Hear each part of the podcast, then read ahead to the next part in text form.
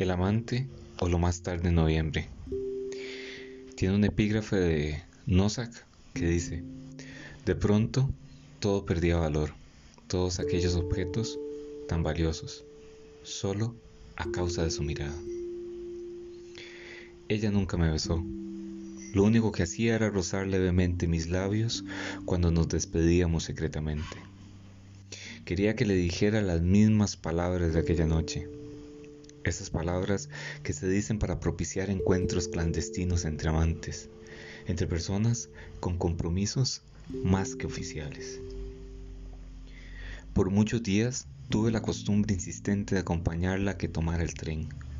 Alguna que otra vez la invité a un bar cerca de la estación férrea. Ella debía ser puntual como las mareas que retornan cada cierta cantidad de años.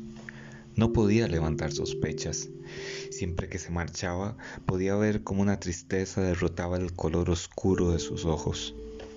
Mi voz la llenaba de un sonido que fundaba un beso que solo fingimos cara a cara. Ella quería esas palabras de romances tempranos.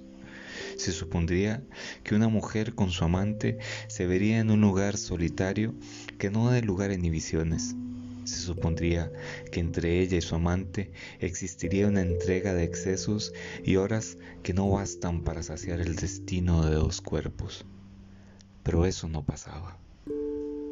Le generaba un horror extremo transgredir esa frontera del cuerpo. Me decía que me amaba y que yo le alegraba sus días solo con escuchar mi voz o saber de mí. Insistía en buscarme con cualquier pretexto y siempre me pedía que la dejara en la estación del tren o que fuéramos de nuevo por una copa de vino que teníamos que beber más que deprisa. Siempre me proponía noches de desgarramientos, noches de ligaduras entre su sudor y sus senos, pero nada de eso ocurría. Se detenía cuando las palabras comenzaban a callar, cuando se acercaba la hora en que su tren estaba pronto a llegar a la estación. Ella me permitía oler su cabello, tocar su cintura y luego se alejaba con la voz agitada, argumentando una inocencia llena de culpas y una tierna frustración de humedad y sexo abierto. Entonces aprendí a reconocer el sonido de sus piernas entre mensajes de texto y cuando recibía sus llamadas en la madrugada. Podía ver el momento preciso cuando mis palabras se unían a sus manos y ella cerraba los puños.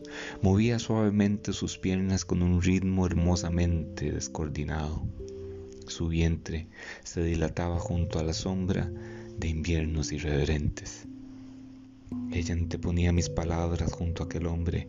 Me enteré por ella misma que lo esperaba con las luces apagadas mientras ella se desnudaba, levemente y en silencio. Me dijo que se llenaba de mi imagen y sentía que aquel aburrido extraño con el que había hecho una casa de faros ciegos en la oscuridad de su recámara tomaba mi forma, se apoderaba de mi nombre y mi cuerpo. Todo era más sencillo para ella y a la vez no. Aquella estación era la vida, pero también la muerte. Yo era un delirio, una cicatriz en otro cuerpo.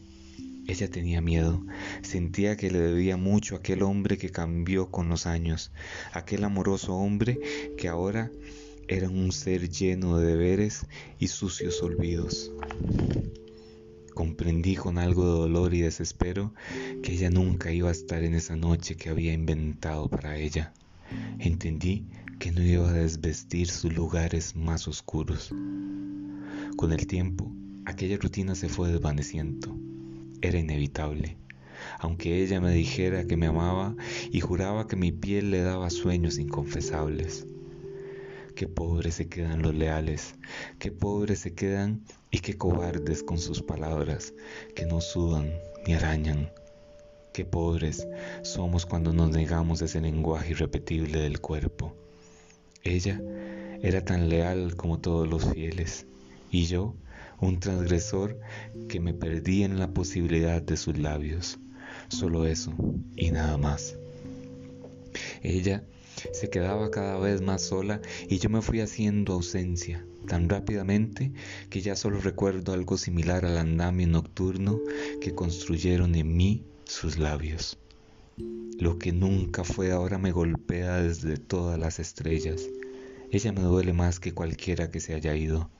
Al final era como si hubiese perdido aquello que nunca pasó, como si verdaderamente hubiese estado desnudo a la par de aquella hermosa mujer que huía entre trenes, confusiones matrimoniales y otras alegrías igualmente tristes.